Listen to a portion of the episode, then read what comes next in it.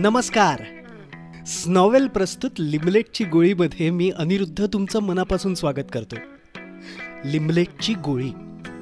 लहान मुलांसाठी जीव की प्राण आणि मोठ्या माणसांसाठी पटकन लहानपणात घेऊन जाणारं टाईम मशीन.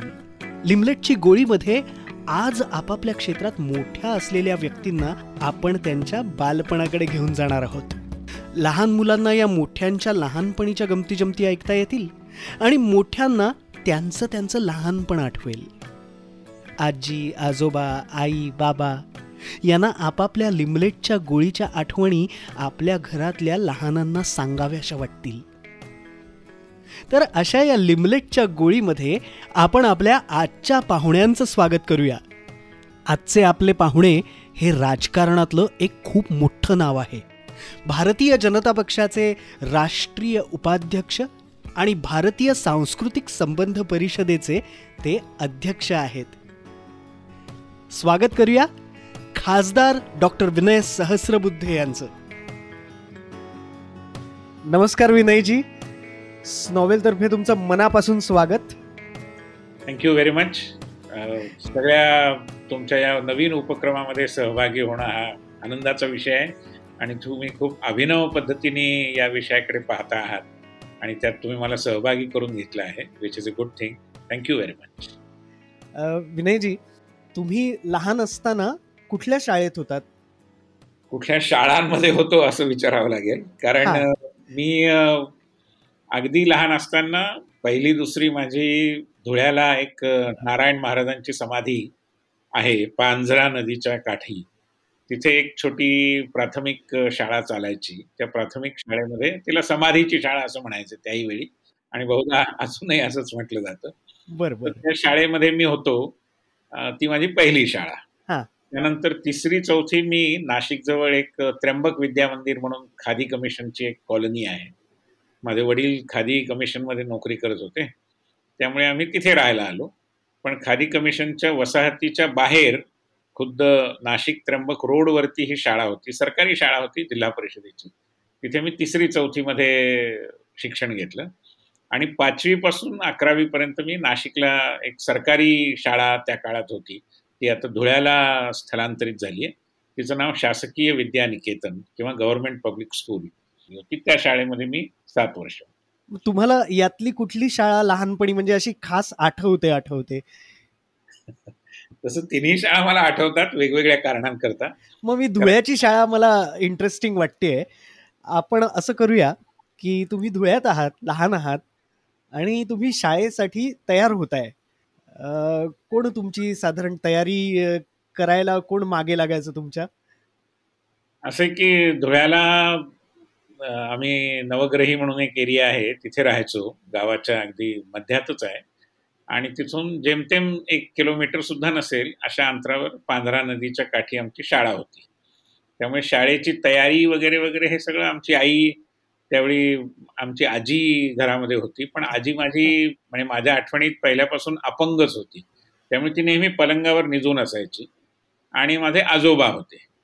तर सामान्यपणे आई तयारी करून द्यायची आणि शाळेत जाण्यासाठी माझा एक आमच्या वाड्यामध्ये राहणारा एक मित्र होता. उदय रानडे म्हणून. तो मी असे आम्ही दोघं बरोबरच जायचो. आणि कधी त्याचे आजोबा किंवा कधी माझे आजोबा असे आम्हाला सोडायला किंवा आणायला यायचे. आणि त्या नवग्रहीपासून म्हणजे शाळेच्या त्या वयामध्ये काय असतं तर दुकानांच्या पाट्या वाचत जाणं. तर त्या पाकड नवीन नवीन शिकलेलो असतो आपण अक्षर वगैरे वगैरे. आणि त्या दुकाना मग कुठल्या तरी अमुक चहा भांडार तमुक केशकर्तनालय उसाच्या रसाचं गुऱ्हाळ. एक महादेवाचं मंदिर होतं आमच्या वाटेवर. त्याच्या अगदी बाजूला एक छान फुलवाला त्याचा तो निशिगंधाच्या फुलांचा सुंदर वास यायचा. असं सगळं करत करत आम्ही त्या शाळेमध्ये रमत गमत जायचो आणि तिकडनंच यायचो. समजा सोडायला माझे आजोबा आले असतील तर घ्यायला त्याचे आजोबा यायचे किंवा तत्सम काहीतरी. अशी ती आणि मला नाही वाटत त्या काळात आमची शाळा तीन एक तासापेक्षा जास्त असेल पहिली दुसरीतली. आता काय असतं मला माहिती नाही. आता थोडे मोठ्या अवधीच्या शाळा असतात. पण त्यावेळी तरी ती शाळा तशी बेताचीच होती. त्यामुळे त्या शाळेची आठवण ही त्या प्रवास मार्गाशी अशा पद्धतीने थोडीशी जोडलेली आहे. आणि मग ही नदीच्या अगदी जवळ होती का शाळा? नदीच्या अगदी जवळ होती पण धुळ्यातली नदी त्यामुळे तिला पाण्याचा तसा संपर्क बराच कमी असायचा. आणि धुळ्यातल्या नदीमध्ये पाण्यापेक्षा म्हणजे तिथे उदाहरणार्थ टरबूज विकायला असायची. किंवा असं बाकी बऱ्याच गोष्टी तिथे मिळायच्या. म्हणजे एखादं पिकनिकला जाणं म्हणजे देखील नदी किनाऱ्यावर जाणं असंच होतं त्यावेळी. कारण धुळे शहर त्यावेळी खूप लहान होतं. आणि आम्ही कधीतरी पिकनिकला म्हणून तिथे अजूनही नदीच्या किनारी एक चांगलं गणपतीचं देऊळ आहे त्या देवळामध्ये जायचो. किंवा मी पहिली दुसरीत असताना संघाच्या शाखेत जायचो. आणि ती शाखा सुद्धा नदीच्या थोडीशी अलीकडे नदीला जोडणारा एक पाठ होता. आणि त्या पाटाच्या पाण्याचं झुळझुळ आवाज कानावर येत येत आम्ही संघाच्या शाखेची प्रार्थना म्हणायचो किंवा खेळ खेळायचो. त्यामुळे अशा अनेक आठवणी शाळेशी जोडलेल्या आहेत यात डब्यात काय खाऊ असला की बरं वाटायचं? असं पहिल्यापासून मला बऱ्याच जणांना असेल तशी अर्थातच गोडाची भक्ती होती गोड खाण्याची. पण इतकं काही आता त्यावेळी आज आज जसं आता कोणी केक आणि काय काय काय काय देत असतील असं काही आम्हाला कोणी कोणी दिलं असेल असं मला वाटत नाही. त्यातल्या त्या चंगळ म्हणजे गुळंबा साखरंबा किंवा आणि त्याच्याबरोबर पोळी याच्यापेक्षा आणखीन चैन किंवा चंगळीची कल्पना नव्हती. पण साधारण असंच काहीतरी असायचं. फार असं काही खूप मोठं फॅन्सी गोष्टी ज्या आज आता आपल्या स्नॅक्स किंवा बाकीच्या खाद्य जीवनाचं अंग झालेलं आहे तसं त्या काळी नव्हतं. त्यामुळे असं फार मोठं डब्यामध्ये आणि तीन तासाची शाळा इन त्यामुळे त्याच्यात काय डबा खाणार पण सुट्टी असायची आणि सुट्टी मधली म्हटली की काहीतरी खाल्लं तर पाहिजेच असा नियम असायचा. त्यामुळे मग कधी बिस्किटही घेऊन जायचो कधी इतरही काहीतरी लाडू बिडू असं काहीतरी असायचं. लिमलेटची गोळी पेपरमिंटची गोळी आवळे चिंचा बोर किंवा ही जी शाळेच्या मुलांसाठी आवडीची प्रकरण असतात नाही बोरं बोरं खूप आम्ही लहानपणी शाळेतही खाल्ली आणि इतरत्रही खाल्ली आणि धुळ्याजवळ मेहरूणची बोरं खूप प्रसिद्ध असतात. माझ्या मते मेहरून हे धुळे किंवा जळगाव भागातलं आहे आणि खूप टपोरी बोरं असतात ती. म्हणजे त्या बोराची तुलना एखाद्या पेरूशी किंवा चिक्कूशी करता येईल इतकी मोठी बोरं असतात ती. आकाराने सुद्धा आणि गोडही असतात खूप. त्यामुळे ती बोरं निश्चितपणे धुळ्याच्या आठवणीशी जोडलेली आहेत. पण शालेय जीवनात स्वतःच्या पैशानी काही खरेदी करणं हे धुळ्यात पहिली दुसरीत काही आम्हाला ती काही लिबर्टी नव्हती आणि तशी गरजही नव्हती. अगदी म्हणतात तसं चार पावलावर शाळा होती त्यामुळे त्याची गरजही कधी वाटली नाही. मग नाशिकमध्ये आल्यानंतर? नाशिकमध्ये मी म्हणजे त्र्यंबक विद्या मंदिरला आल्यानंतर कारण ती काय होतं की कॉलनी पासून आमची शाळा कमीत कमी मला असं वाटतं की दोन किलोमीटर तरी दूर असेल. किंवा आपले पाय लहान असतात त्यावेळी अंतर जास्त वाटतं. त्यामुळे थोडस असेल कदाचित. परंतु आणि ते त्या शाळेचा प्रवासही थोडासा विलक्षण असायचा. विलक्षण म्हणजे असं की दूर असायचं. त्यामुळे असं काही कोणी पोचवायला येण्याची वगैरे गरज नव्हती. जरी शाळेचा पल्ला मोठा असला अंतराचा आणि कुणीतरी मित्र बरोबर असायचे जे त्याच शाळेत शिकत शिकायचे असे. आणि त्या शाळेच्या दाराशी मात्र चिंचा किंवा आवळे बोरं आणि आमच्याकडे त्यावेळी विलायती चिंच खूप प्रसिद्ध होती. आताही असेल कदाचित. की जी पांढरी असते आणि हो. पांढरी थोडीशी नारंगी रंगाची अशी. आणि ती म्हणजे ती पिकलेली चिंच खाणं हा एक वेगळा आनंद असायचा. आणि आमच्या शाळेच्या मागे एक शेत पण होतं. त्यामुळे कधीतरी तुरीच्या शेंगा किंवा असंही काहीतरी आम्ही त्या शेतातून खाल्ल्याचं मला आठवत आहे परंतु त्या शाळेत जाता येता रस्त्यावरती खूप गमती जमती असायच्या. एकतर असायचं की एक असा पाण्याचा मोठा ओहोळ असल्यासारखा त्याच्यावर कलवरट असल्यासारखा पूल होता. आणि खूप झाडी होती. त्यामुळे त्या झाडीच्या भागातून गर्द जाताना जरा भीती पण वाटायची. कारण कधी कधी मी एकटा पण असायचो. अंतरही मोठं होतं. आणि तशी वर्दळही नसायची फार. आताची गोष्ट वेगळी पण त्या काळी एवढी काही रस्त्यावर वर्दळही नव्हती. एखादी दुसरी बैलगाडी एखादी कार किंवा जीप सरकारी जीप वगैरे असंच काहीतरी जायचं. आणि आमच्या त्या कॉलनीचं जे गेट होतं त्याला गेट असंच म्हणायचे. तेच मुळात दीड एक किलोमीटर होतं आणि त्याच्या पुढे एक फरलांग दीड फरलांग अंतरावर आमची शाळा होती. त्यामुळे एवढा सगळा प्रवास हा तसा चालतच करायला लागायचा. त्यात त्या एवढ्याशा टिचभर कॉलनीत काही कॉलनीची बस सेवा वगैरे वगैरे असंही काही नव्हतं. किंवा सायकलवरून सोडण्यासारखी काही स्थिती म्हणजे गरजही नव्हती तशी. असं काही फार मोठं अंतर नव्हतं. हा त्यावेळी चालायचा कंटाळा यायचा. आणि कधी क्वचित कधीतरी आई वडील असतील तर थोडस त्यांनी आपल्याला कडेवर घ्यावं वगैरे असाही आग्रह असायचा. पण याचं कारण पाय खूप दुखायचे. म्हणजे कारण ते अंतर तसं त्या काळात बरंच होतं. लहानपणी साधारणतः तब्येत तशी तोळा मासाच असते. पुढे सगळं वैभव मिळतं पण लहानपणी तर काय असं तर त्यामुळे तेही एक असं असायचं. पण त्या शाळेत देखील आणि त्या शाळेचं वैशिष्ट्य असं होतं की ग्रामीण भागातली शाळा आणि एक शिक्षकी शाळा होती. जवळजवळ एकच शिक्षक होते. आणि एका मोठ्या हॉलमध्ये उजव्या बाजूला पहिलीचा वर्ग मागच्या बाजूला दुसरीचा डाव्या बाजूला तिसरे आणि मध्ये चौथी अशी ती शाळा चालायची. त्यामुळे एकच शिक्षक आधी पहिलीचे धडे घेत आहेत दुसरीला पाढा सांगतायत तिसरीची कविता घेत आहेत आणि चौथीला काहीतरी निबंध लिहायला सांगतायत. अशा पद्धतीने ती शाळा चालायची. पण तरी आम्ही ते एन्जॉय करायचो कारण असतच ते वय. आणि शाळेत बसायला घरी घरून एक बस्कर घेऊन जायचो आम्ही. बस्कर म्हणजे एक आसन म्हणा एक छोटी सतरंजी म्हणा ती घरून न्यायची असायची दप्तर असायचं. डबा बिबा असायचं काही ना काही. पण या दोन तीन गोष्टी मला चांगल्या आठवत आहेत. आणि अर्थातच बाकी शाळा म्हटली की खडू फळा पट्टी मार खाणं वगैरे या गोष्टी आल्याच. त्यामुळे त्याही असायच्या. प्रार्थना आठवते मला चांगली. आणि थोडंसं मैदानही होतं त्यामुळे अर्थातच खेळ वगैरे व्हायचे. पण एक सुधाकर भालेराव म्हणून शिक्षक होते आम्हाला. आणि ते खूप मेहनतीने प्रामाणिकतेने शिकवायचे. एकटे असले तरी सगळ्या सगळी शाळा पेलून न्यायचं एक प्रकारे. आणि बरं त्याचं स्वरूपही असं मिश्र होतं. म्हणजे माझ्यासारखे काही की जे कॉलनीत राहणारे होते थोडेसे पांढरपेशा सुशिक्षित वर्गातनं आलेले आणि काही ग्रामीण भागातले होते. त्यामुळे ग्रामीण म्हणजे खरोखरच ग्रामीण किंवा ज्याला आपण खेड्यातनं आलेले असं म्हणू असे पण होते.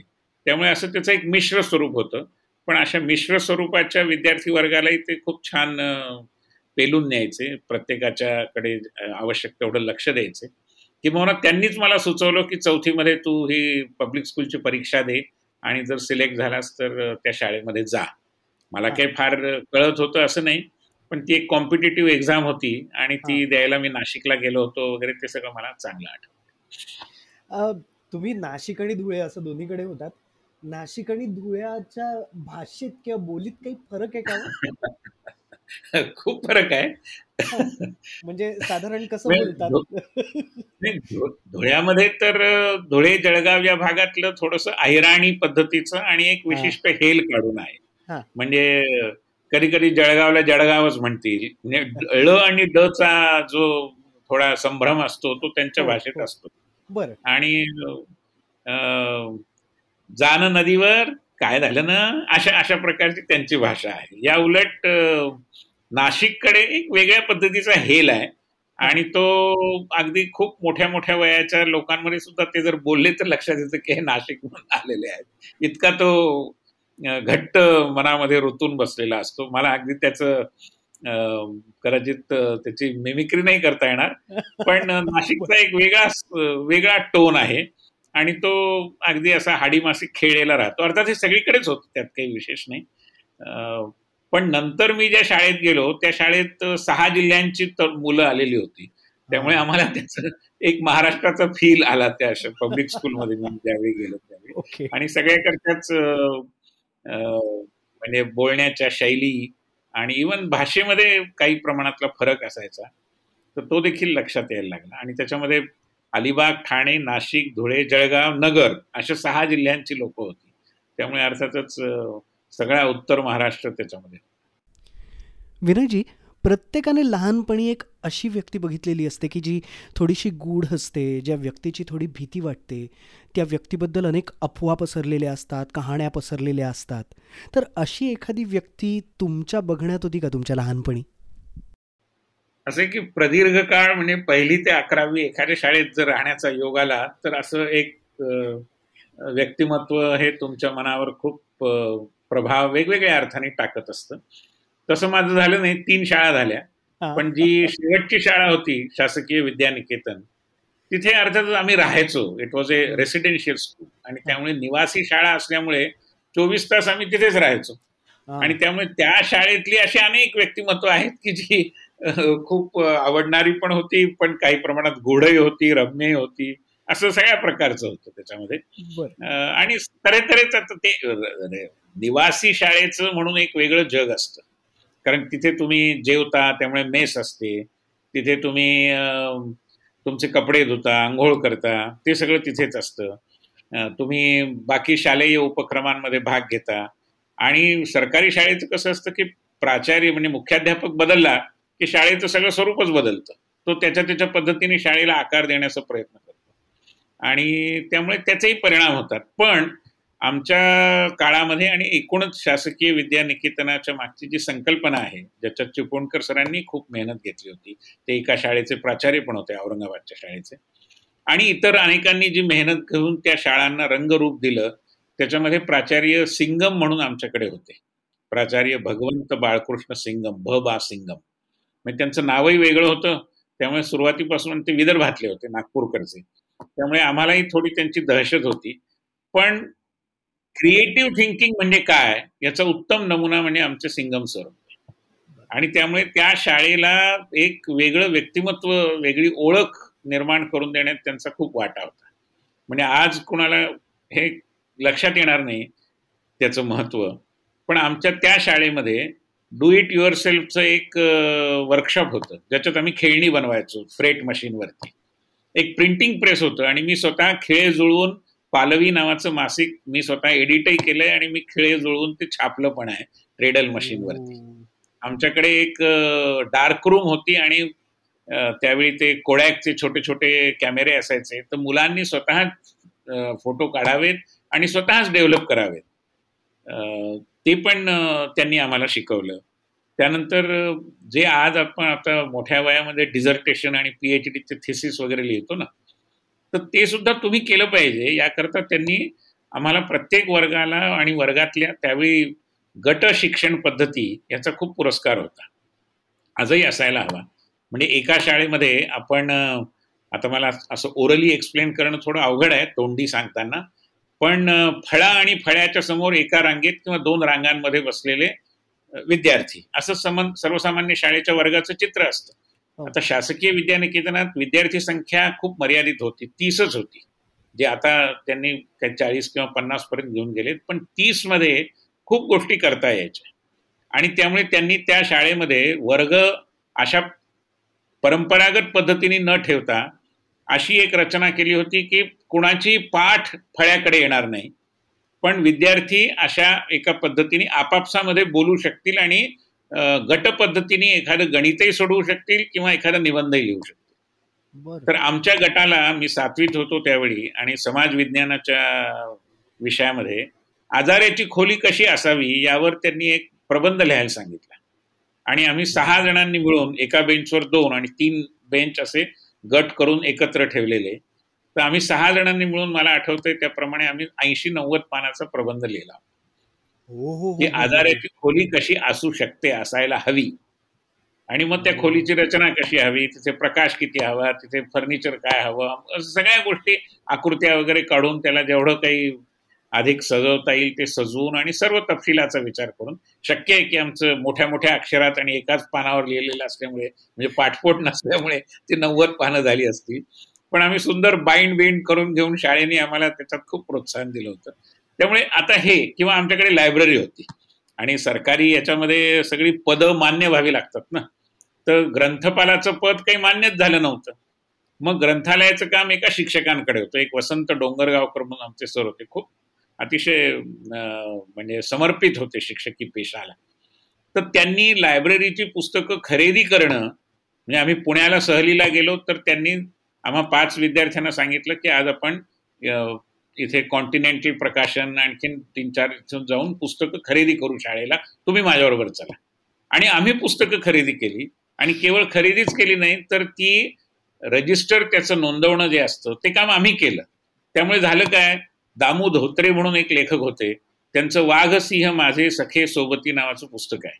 हो. हे त्यांच्या सर्कस मधल्या जीवनावर आधारित आहे. हो. मला नाही वाटत आजच्या पिढीतल्या कोणाला हे पुस्तक देखील माहिती असेल. पण हे पुस्तक आम्ही त्या काळी वाचलं आणि ते बघितलं. याचं कारण काय झालं? की आम्ही ते नोंदवलेलं होतं. त्यामुळे अशी अनेक पुस्तकं किंवा हरिनारायण आपट्यांबद्दल आपल्याला माहिती आहे. पण बऱ्याच जणांना नारायण हरी आपट्यांबद्दल माहिती नाहीये. नाह आपटे म्हणून तितक्याच ताकदीचे एक लेखक मराठी वाङ्मयात होऊन गेले. आणि त्यांनी न पटणाऱ्या गोष्टी म्हणून फार सुंदर पुस्तक माला लिहिली आहे.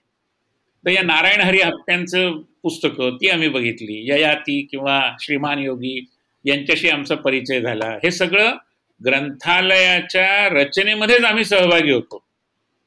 म्हणजे ग्रंथपाल नसल्याचा आम्हाला लाभ झाला. कारण आम्हीच ती पुस्तकं नोंदवली मग चार जणांना वाचायला दिली कोणीतरी बघितली. हे सगळं घडलं. याच्यामध्ये प्राचार्य सिंगम यांचा आणि त्यांच्या शिक्षकांचा वाटा होता. किंवा मला अगदी लख आठवतंय की एकाहत्तरचं युद्ध झालं त्यावेळी मी शाळेत होतो. आणि जसं सगळ्या देशात होतं तसं आम्ही ब्लॅकआउट केलं होतं. त्यामुळे आमच्या ज्या निवासी खोल्या होत्या त्यांच्या काचांना आतून कागद लावून प्रकाश बाहेर जाणार नाही हे पाहणं बाकी सगळ्या म्हणजे थ्रिलिंग गोष्टी होत्या. म्हणजे आज कोणाला ब्लॅकआउट करावं लागतं युद्धाच्या वेळी याची कल्पना देखील येणार नाही. बट uh, मी असं म्हणेन की आम्ही लकी होतो की आम्हाला ते थराराचे दिवस अनुभवता आले. आणि केवळ तेवढंच नाही तर त्यावेळी माहितीचं एकमेव साधन आकाशवाणी होतं. आणि त्यामुळे आकाशवाणीवरच्या सगळ्या बातम्या वेळोवेळी दिल्या जाणाऱ्या या त्यातले काही साडेआठच्या बातम्या ज्या खूप प्रसिद्ध आहेत रात्री साडेआठच्या मराठी बातम्या पूर्वी त्या दिल्लीवरून दिल्या दिल्या जायच्या आता ते पुण्यातूनच दिल्या जातात. तर या बातम्या मी सगळ्या हॉस्टेलला ऐकण्याची सोय होती. पब्लिक रेडिओ सारखी पण इतर बातम्या ऐकून त्याच्या आधीच्या नंतरच्या एक वॉर बुलेटिन असं मी स्वतः आमच्या शाळेची असेंब्ली व्हायची सकाळी प्रार्थना त्यावेळी मी सादर करायचो. तर आमच्या सरांनी मला वॉर करस्पॉन्डंट असं नाव दिलं होतं. कारण मी त्या युद्धातले सगळे तपशील मग पश्चिम आघाडीवर काय पूर्व आघाडीवर काय चाललंय? कारण एकाहत्तरचं युद्ध आपण दोन्ही आघाड्यांवर लढलो होतो ज्याच्यात बांगलादेशाची निर्मिती झाली. हो, हो, हो. तर ते सगळं मला अजूनही लख आठवतं. आणि त्यावेळेच्या आणखीन कसं होतं की त्या काळामध्ये आता गुगलच्या जमान्यात आपल्याला हे करण्याची गरजही नाही पण आम्ही सगळ्या अशा युद्धविषयक बातम्यांची कात्रणं काढून एक कात्रणांचा संग्रह केला होता. तोही मला कदाचित माझ्या घरी अजूनही असेल तो संग्रह. म्हणजे आपल्याला त्या गोष्टींशी एक नातं राहतं ना की हे आपल्या क्रिएटिव्हिटीतून निर्माण झालेलं आहे असं. त्यामुळे अशा खूप गोष्टी मला त्या शाळेमुळे करायला मिळाल्या. आणि त्याच्यामागे प्राचार्य सिंगम यांची दृष्टी आणि त्यांची कल्पकता याचा खूप मोठा वाटा.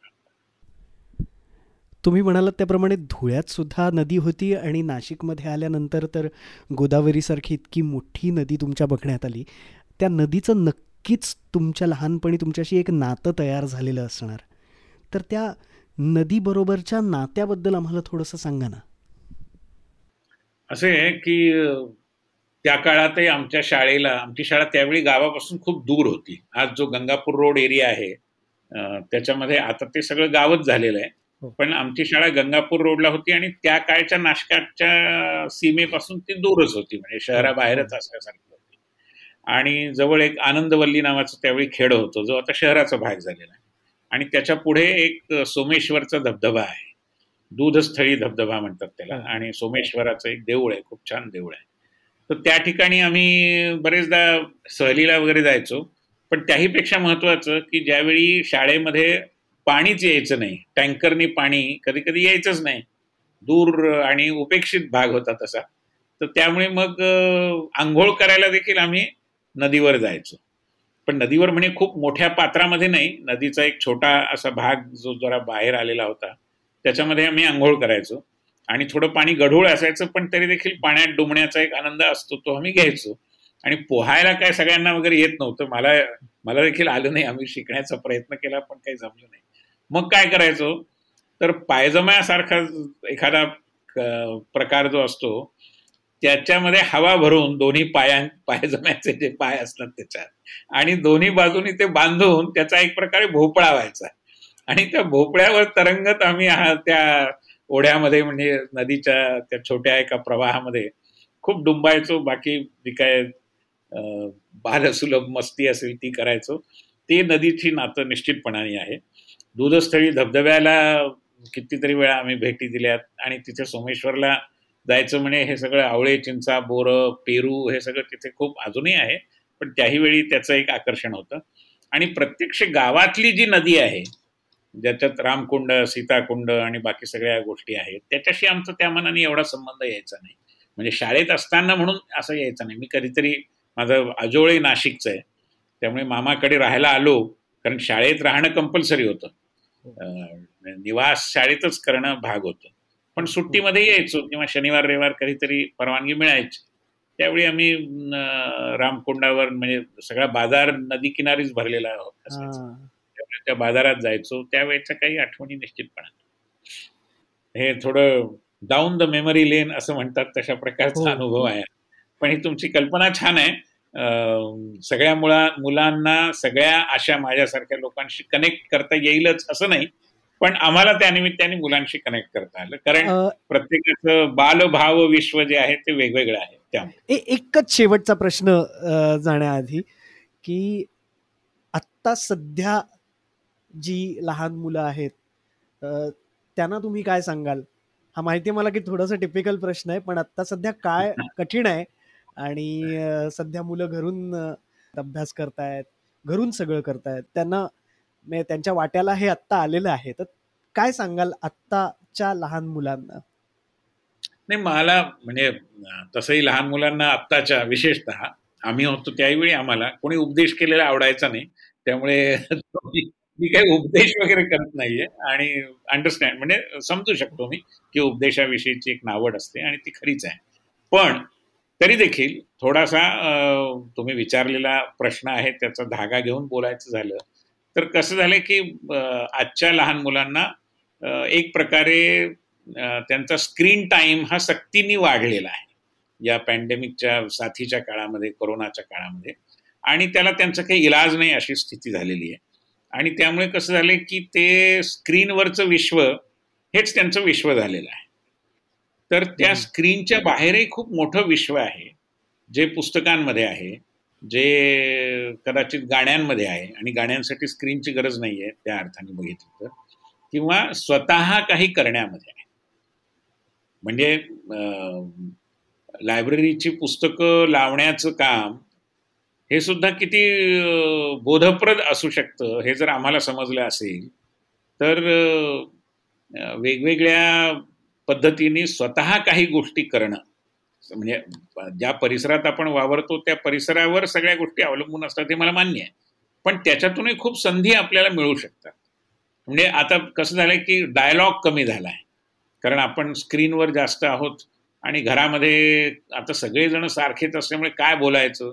असा प्रश्न आहे. पण मी सुचवीन की तुम्ही जसं आता आमच्याशी बोलताय तसं मुलांनी कधीतरी आपल्या आजूबाजूच्या लोकांशी विशेषतः त्यांचे व्यवसाय आहेत ज्यांची वेगळ्या प्रकारची नोकरी आहे त्यांच्याशी असं बोललं पाहिजे की तुम्ही नोकरीवर जाता म्हणजे काय करता? तुम्ही एखाद्या वर्कशॉपमध्ये जाता म्हणजे काय करता? तुम्ही बँकेत जाता म्हणजे काय करता? हे असं काही केलं तर थोडं आपली क्षितिज संवादातून रुंदावतील आणि संवाद केला तर भाषा देखील थोडी संपन्न होईल. आता जाणीवपूर्वक इंग्रजी शब्द येऊ नये म्हणून आपल्याला प्रयत्न करावे लागतात. पण आपण ठरवलं तर आपल्याला मराठी शब्द आठवू पण शकतात. हो. शब्दाला प्रतिशब्द मी आज पाहतो की इथे दिल्लीमध्ये मी आहे तर हिंदीत बोलणारी मुलं सुद्धा अनेकदा वो क्या कहते वो क्या कहते वो क्या कहते असं चार वेळा म्हणतात. याचं कारण त्यांना खूप शब्दच आठवत नाही. तर ही ही जी धडप ही जी विचित्र स्थिती आहे ना ती का होते? कारण आपली भाषेशी मैत्रीच झालेली नाही. आणि ती मैत्री का झाली नाही? वाचत नाही हे एक कारण आहे. पण आपण बोलतही नाही फारस. आणि बोलत नाही म्हणजे असं सलगपणे दहा मिनिटं बोलणं एखाद्याशी एखाद्याला काही सांगणं एखादा अनुभव वर्णन करून सांगणं किंवा लिहिणं किंवा ऐकणं ऐकण्यासाठी सुद्धा पेशन्स लागतो. तर तो जात चालला आहे तर त्यामुळे मला असं वाटतं की मातृभाषेशी मैत्री ही फार आवश्यक आहे. ती मातृभाषा आहे. आणि त्यामुळे शब्दसमूह वाढवायचा असेल तर ते डिक्शनरी वाचा वगैरे असं असं मी सांगते वाचलंच पाहिजे.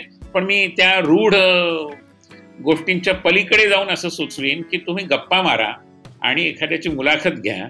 म्हणजे आता तुम्ही मुलाखत घेताय ना माझं ती तुम्हाला विनंती आहे की तुम्ही दोन तीन लहान मुलांनाच बसवा. आणि let them speak to people like us थोडं हे होईल म्हणजे सगळं काही आदर्शरित्या विचारतील असं नाही. थोडा फापट पसारा होईल. कदाचित जो समोरचा माझ्यासारखा माणूस आहे त्याला आय डोंट नो त्याला कदाचित ते थोडं एम्बरॅसिंग किंवा अवघडही वाटेल. पण हे सगळ्यात चांगलं आहे. आणि मी तर सुचवीन की अं, लहान मुलांनी या सुट्टीच्या काळामध्ये त्यांना हवं तसं एक अं, त्यांच्यापेक्षा दोन इयत्ता खालच्या मुलांचं पुस्तक तयार करावं पाठ्यपुस्तक. वा. कारण मुलांना जेवढं कळतं तेवढं बाकी कोणालाही कळत नाही. आणि मुलांनी बनवलेलं पाठ्यपुस्तक हे त्यांच्या खालच्या वर्गातल्या मुलांना अधिक आवडेल. कारण इतक्या नको त्या गोष्टी पाठ्यपुस्तकात आहेत त्या ते नक्की काढून टाकतील. आणि त्यांना हव्या त्या ठेवतील. आणि त्यातनं ते पुस्तक चांगलं होईल. म्हणजे असं सुद्धा तुम्ही एखादी कल्पना मांडायला काय हरकत नाही. जस्ट सजेशन येस येस धन्यवाद विनयजी. खूप छान गप्पा झाल्या आपल्या. खूपच खूपच मजा आली. Thank you thank you